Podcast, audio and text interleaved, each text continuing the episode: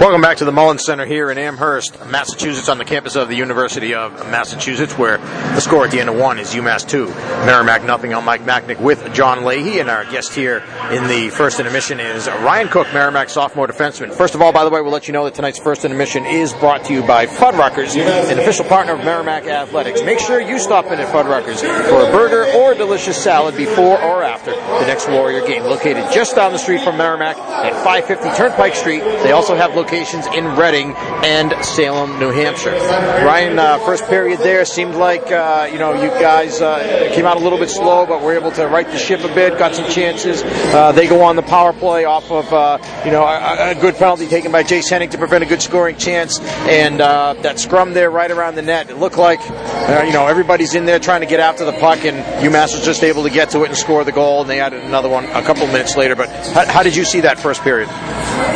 Uh, I mean, like I mean, like you said, there's some power plays, and then we start off a little slow. We got going at the end, but uh, I mean, as of as of late, we've been kind of snake bitten lately on finishing chances, but I mean, there's plenty of hockey left, so nothing to worry about. Uh, also, looking at that first period, I know you guys want to play a, a, a puck possession kind of game. I know they do too. But uh, what what does that mean to you, and what kind of things you, do you see, you know, that you guys are trying to do that maybe uh, they're talking about down there and trying to improve upon in the second period?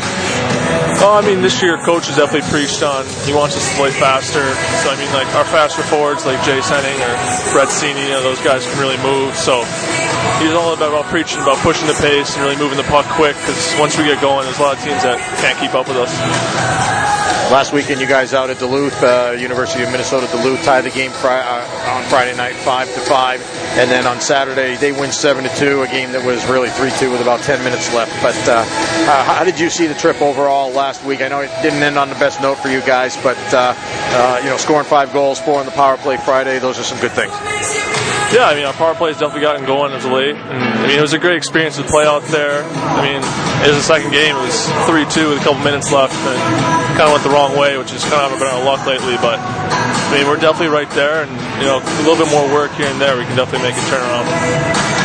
Jared Colquist had a big weekend for you guys. Uh, how did you guys react to that, seeing him? You know that it was a big weekend for him, getting to go back home and, and, and play in front of his family. And, you know, that's his, his family and friends. That's his hometown. And I know there were some other guys that were able to have some of their family out there as well, but that was really his hometown and really, you know, his opportunity, I guess, you know, to shine in a rink that he grew up, uh, uh, you know, a team that he grew up watching and so on. And, uh, and he really had a big weekend. How did you guys respond to that?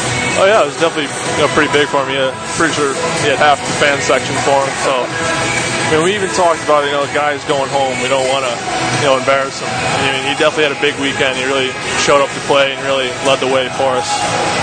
But uh, I mean, it, was an okay weekend for us. I mean, you definitely don't want to go one and one there. But uh, I mean, we're definitely working on things, and we'll definitely right the ship. Talking with Ryan Cook, Merrimack sophomore defenseman. Our score is two to nothing. UMass leading at the end of the first period. Uh, business major. How did you choose business, and, and how's that been going so far? Uh, my brother, they actually actually kind of led me to business, and uh, I mean it's going pretty well so far. Definitely, you know, being out of school for so long, was a little learning curve, but definitely got it down now. Well, for a guy making the all-academic team in his freshman year, uh, you know that's pretty good. I guess you stepped right back in. How many years was it? Uh, that, like you said, you know, you're playing junior hockey after you graduated high school, right? And maybe you know have that time that's uh, where you're you're not taking classes, I guess, for a couple of years or so, or maybe you're taking one here or there, but really not going full time. Uh, what was that like? Uh, it was about almost four years that I've been, I was in school, but my last year juniors, I had to take full semester school, so it kind of got me back into the swing of things. But uh, I mean, you know, grades is everything. Coach preaches it all the time, and really don't want a phone call from my parents about grades. So I definitely really focus on that. I mean, school comes first, and then it's hockey. So you got to learn a way to balance them both. But I think I've done pretty well with that so far. Yeah, you guys seem to have that track record. I think you set the record last year or the year before for putting the most players on the all-academic team, and then uh, the year after, you know, similar kind of numbers in terms of, you know, a lot of guys on the team are, are doing this, are, are, are, you know, reaching the, the kind of numbers you have to get in the classroom to be able to be on that all-academic team. Is it because it's the kind of thing that they're really really is an emphasis on around around the program that uh, you know maybe the guys who come in and maybe they haven't been such a great student, but they kind of feel like that that need to work a little bit extra and, and make sure that you're one of those guys uh, that maybe gets on the academic team too. Yeah, I mean, coach, he always preaches school. You're here to be a student, and it's hockey.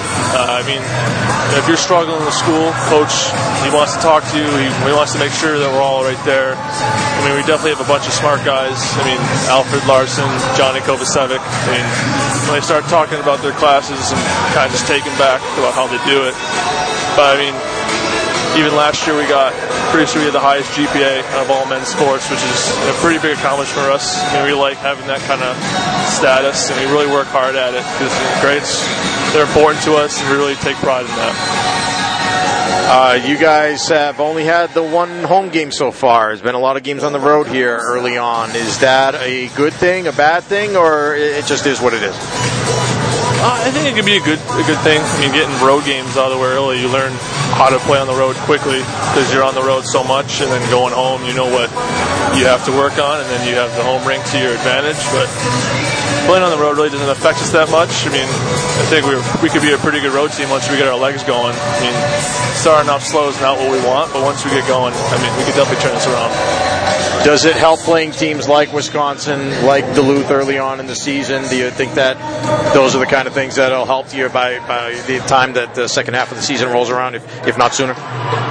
Yeah, I mean, there's some big name teams that usually are in the top hole for men's hockey. So playing against that kind of competition early really sees, shows you what you need to work on. And then when you comes around and you're playing at UMass Lowell or Boston College, you have your legs going. You know what it takes to beat big time competition. So it's really helpful for us. Switch gears a little before we let you go. Uh, the Olympics coming up soon, and uh, you got a chance to play against the future uh, U.S. Olympic team coach a couple weeks ago. You guys did against Wisconsin, and uh, Tony Granato is going to coach that team, but it's going to be kind of a different look, right? I mean, you're, you're, used to seeing the NHL players in the Olympics. We all are, have been for a while, but uh, a while back, we were Miracle on Ice and so on. That was uh, it was the amateurs, and there's going to be some of those, maybe some some pros that aren't the stars this year, but it'll be a different look to the Olympics this year. What, what's your take on it?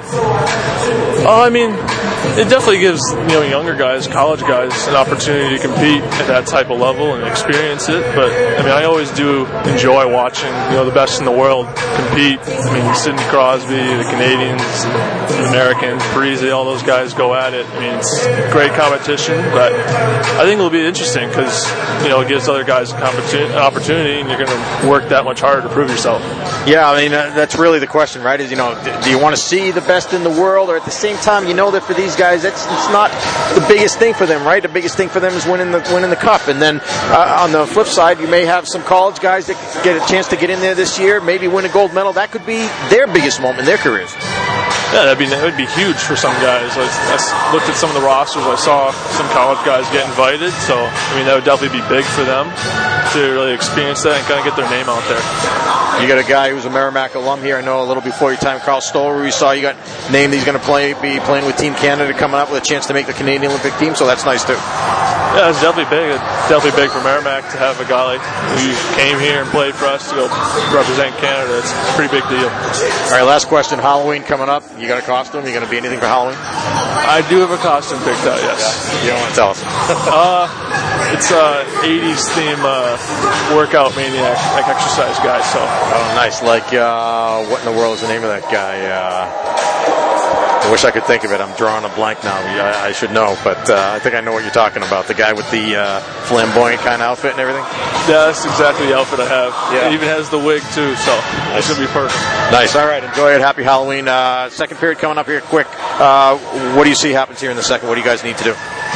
Uh, again, that Coach Dennehy definitely gave them a pretty good talk. I guarantee we, we turn around here, we have our legs going, and we got to turn the tide here a bit. All right, thanks, Ryan. We certainly appreciate it. Uh, thanks for coming up here, uh, and best of luck the rest of the way as well. Hopefully, we'll talk to you again soon.